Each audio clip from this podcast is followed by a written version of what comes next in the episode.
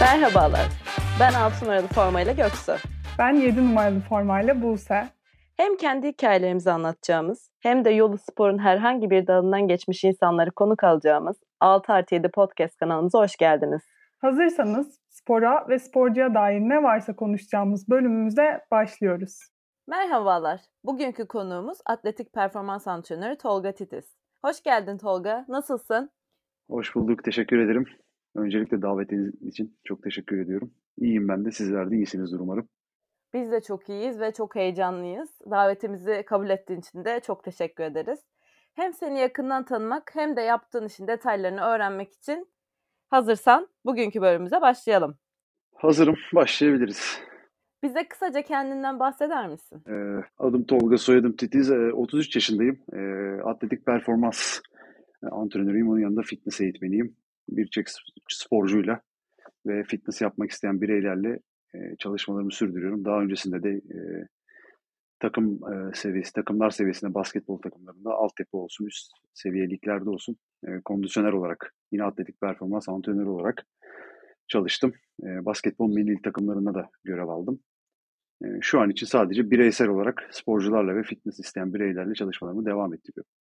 Süper. Peki Tolga senin spora başlangıcın nasıl oldu? Kaç yaşında başladın? Şöyle ben 6 ya da 7 yaşlarında ilk başta tenisle başlamıştım. Daha sonra biraz daha böyle hareketli ve temas içeren bir şeyler istediğim için e, basketbola yöneldim 8-9 yaşlarında.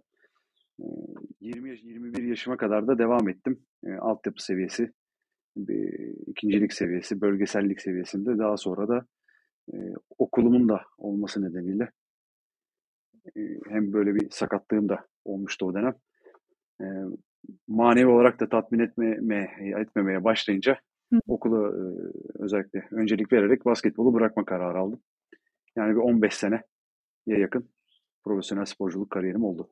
Süper. Peki senin ailenden gelen bir e, sporculuk var mı? Bu spora ailenin bakış açısı nasıldı? Bu süreçte seni desteklediler mi? Yani şöyle babam amatör seviyede futbol oynamış hep ama beni yani hep desteklediler açıkçası. O konuda bir şey diyemem gerçekten. E, sonuna kadar da e, gitmemi sağladılar. Hep arkamda durdular. Yani spor hep benim hayatımda öncelik oldu. Onda da ailemin konuda özverili olması ve bana destek olması tabii ki de önemliydi.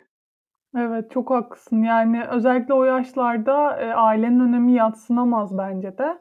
Şimdi biraz da aslında eğitim ve spor ilişkisini konuşmak istiyorum ki bu noktada da bence yine ailenin önemi çok büyük. Kesinlikle. E, bu konu hakkında da böyle her konuğumuzun görüşünü çok merak ediyoruz. Çünkü hepimiz benzer sancılar yaşadık ve yaşıyoruz okul hayatlarımızda. Kesinlikle, kesinlikle. Peki sen nasıl bir eğitim hayatı geçirdin? Türkiye'deki eğitim spor ilişkisini nasıl yorumlarsın?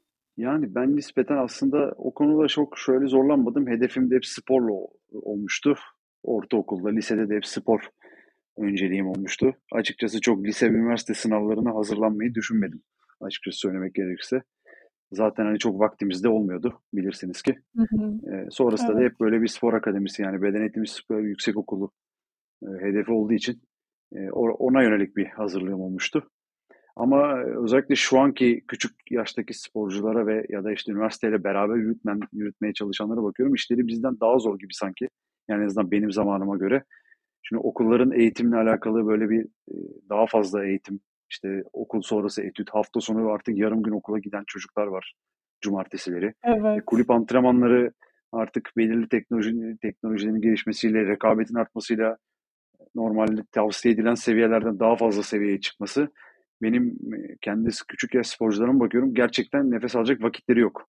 Evet. E, Kendilerine vakit ayıracak vakitleri yok yani böyle bir sosyal aktivite yapsınlar. Gerçekten onlar yani bu ikisini sürdürebilenler gerçekten başarılı çocuklar diye düşünüyorum. Hı hı. Üniversite çağındaki sporcuların da zor.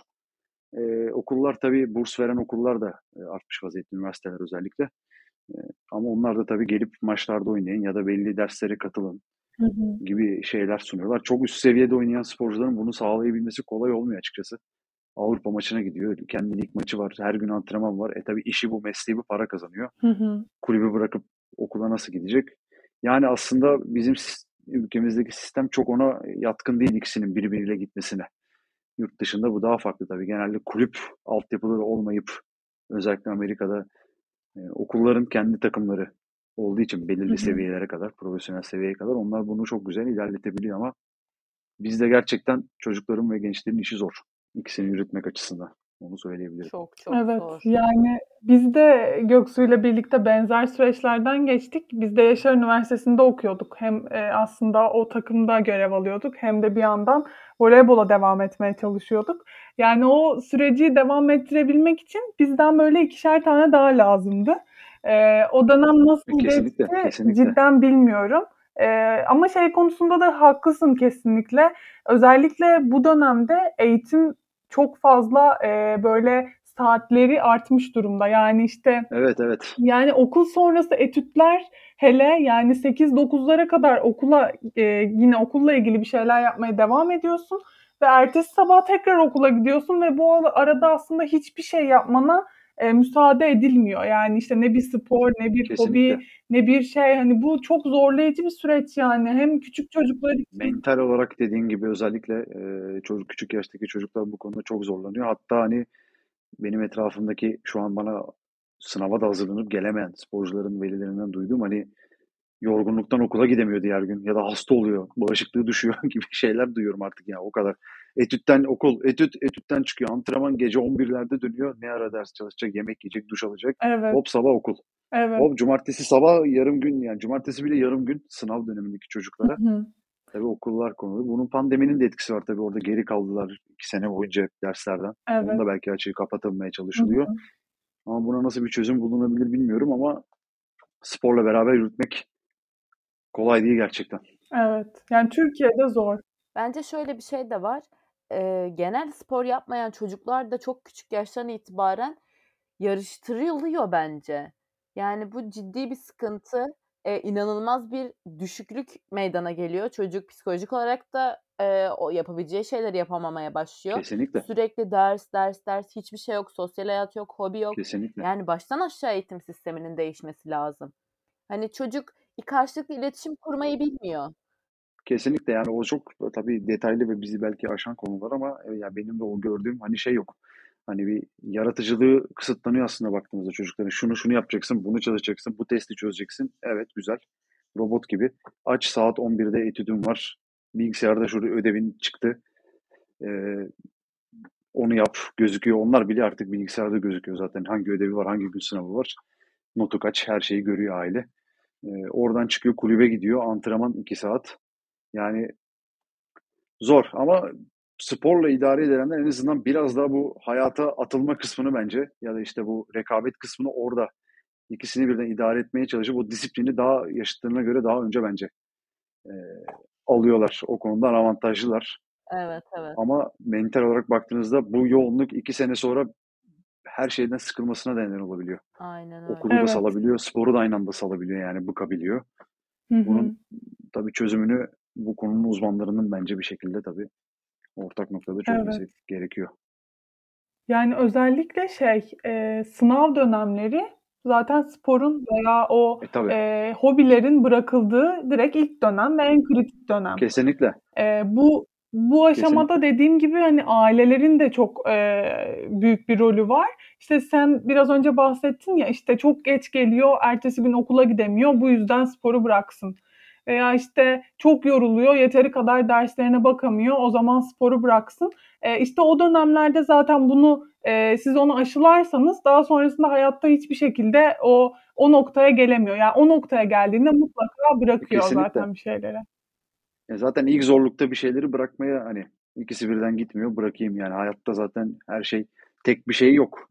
Bütün Evet. zorluklar aynı anda çıkabiliyor karşınıza. Hem o hem de o çocukların hani fiziksel aktivite veya spor hem sağlıkları için, bilişsel sağlıkları için bile önemli. Bunlar bile kanıtlanmış şeyler artık bilimsel olarak. Evet. Yani spor e, kısmı aslında derslerine de düzenli şey yaptığı zaman e, katkı sağlayabiliyor. Bilişsel zekayı da e, Hı hı. katkı sağladığı için. Kesinlikle. Fiziksel olarak kemik kas gelişimi için zaten dolaşım sistemi için de tabii doğru düzeyde yapılan spor önemli olduğu için ileride daha sağlıklı, daha böyle e, yaratıcı çocuklar olabilir. Ve zorluklara alışkın, disiplinli kişiler, Evet. sağlığına dikkat eden, hayatına dikkat eden kişiler olarak yetişebilirler.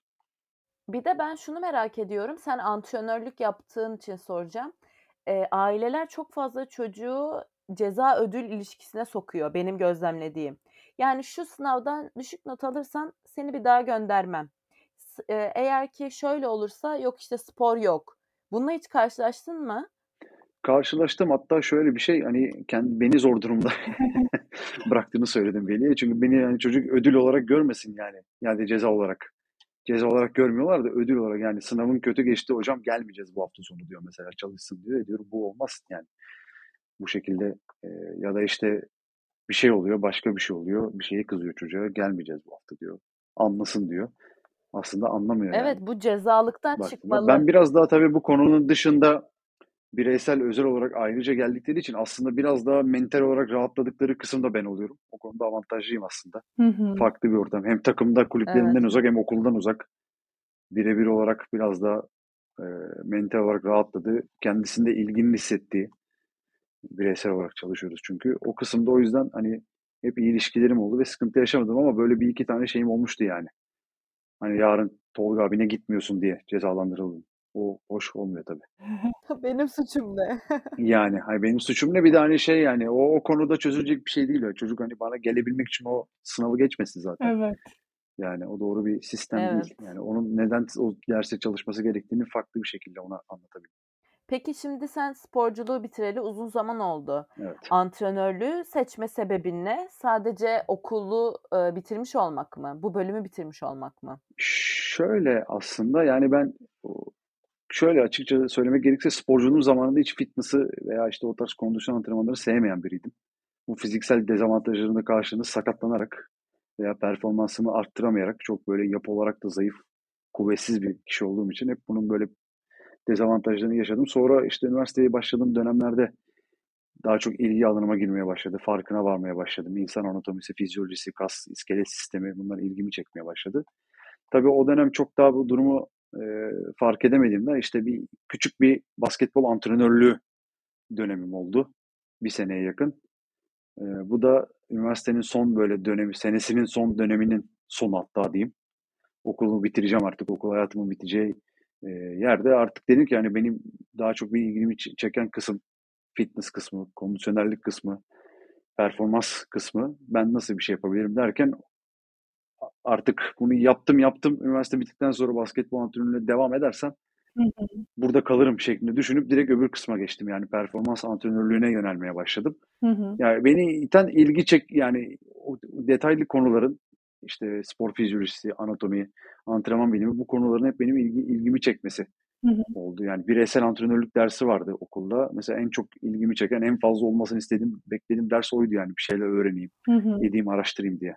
Onu fark ettim yani ilgimin nerede olduğunu. Hı hı. Dedim hani basketbol antrenörlüğü ilgimi çekmiyor, benim buna yönelmem lazım diye ve e, o şeye girdim, Hı hı. yola girdim.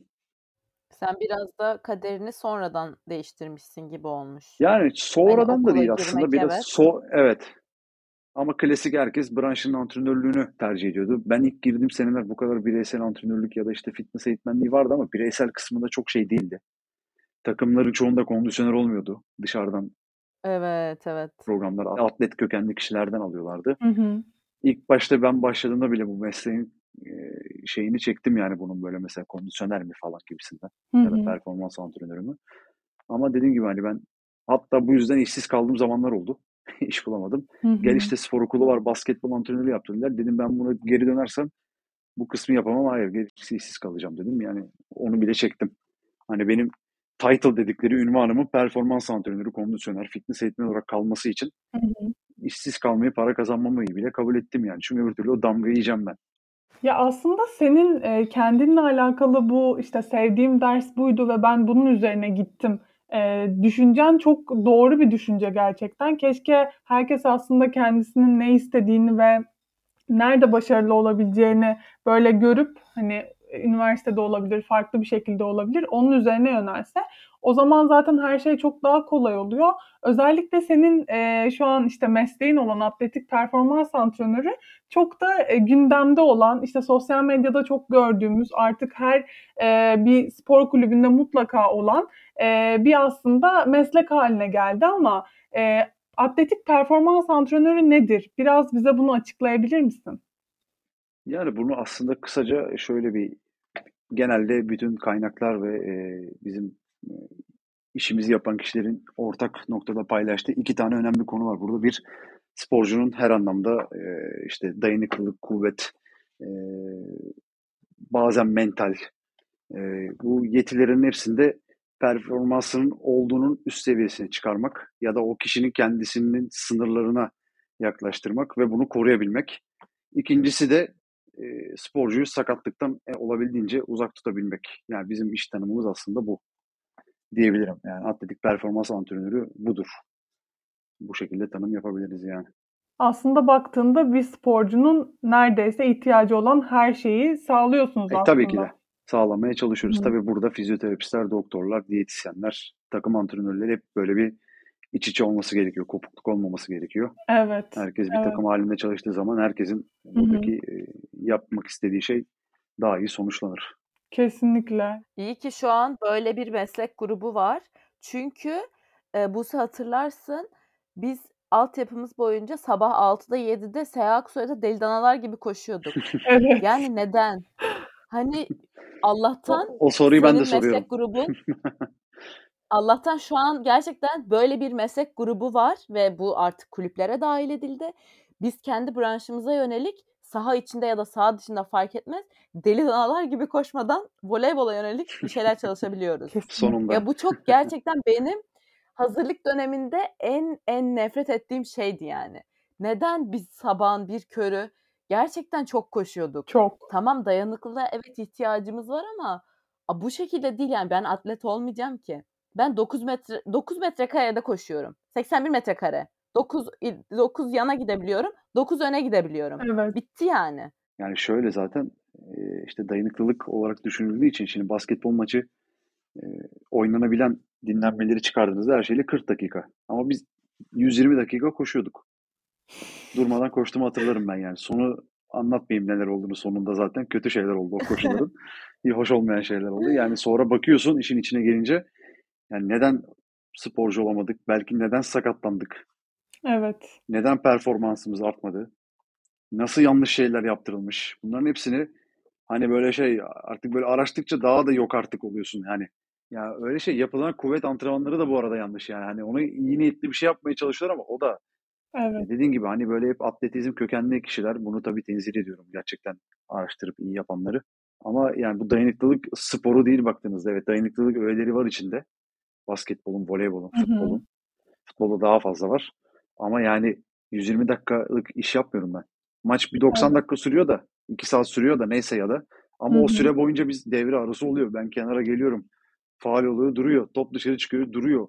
Yani sürekli 90 dakika ya da 120 dakika boyunca bir basketbolcu ya da voleybolcu bir şey yapmıyor zaten yani. En Tabii. fazla yapabileceği 40 Evet. dakika bütün maç oynasın basketbolda. Ben 120 dakika koşuyorum. Bir de şunu biliyoruz. O yaptığınız o tarz tempodaki şeyler basketbola yönelik gereken patlayıcı şeylere de ters etki yaratıyor. Kabaca öyle söyleyeyim. Bir de o var. Şaka gibi. Hani bir şey yapmaya çalışırken bir de öbür tarafı da götürüyorsunuz. Aynen. Sürekli o şekilde çalışarak. Yani o yüzden Her yerden eksi. yani bu tarz bir gelişmenin olması ülkede güzel. Atletik performans antrenörü gibi bilincinin olması. Tabii orada da şöyle bir durum var. Şimdi her mezun olan ya da her okuyan ya da en ufak bir fitness salonuna giren herkes bir anda bakıyorsun biosunda işte şeyinde atletik performans antrenörü yazıyor. Şimdi aslında daha başka bir tehlikeye bu sefer evriliyor. Evet bu şey güzel gelişti. Çok güzel. Ama bu sefer de bu işin böyle yani ne, nasıl derler e, böyle bu konuda uzman olmayan herkesin kendini o şekilde görmesi e, sorun ortaya çıktı. Evet. Ya bu Evet. gerçekten kolay bir süreç değil. İşini layıkıyla yaptıysanız ben ilk başta ilk takımıma gideceğim. Takım arıyorum o dönemde. Her gün bir şeye bakıyordum eksik kalmamak için. Böyle paranoyak olmuştum artık yani. Şunu da bilmem lazım, bunu da bilmem lazım, şunu da bilmem lazım. Evet. Bu bir süreç. Bir ayda öğrenebileceğiniz bir süreç değil yani. Şimdi Kesinlikle. 8 sene önceki Tolga'ya ben şu an takım vermem yani. Açık söyleyeyim. Vermem. Kesinlikle vermem yani. İlk başladığımda 8 sene önce kızıyordum nasıl olmaz diye. Şu an ben takım vermem.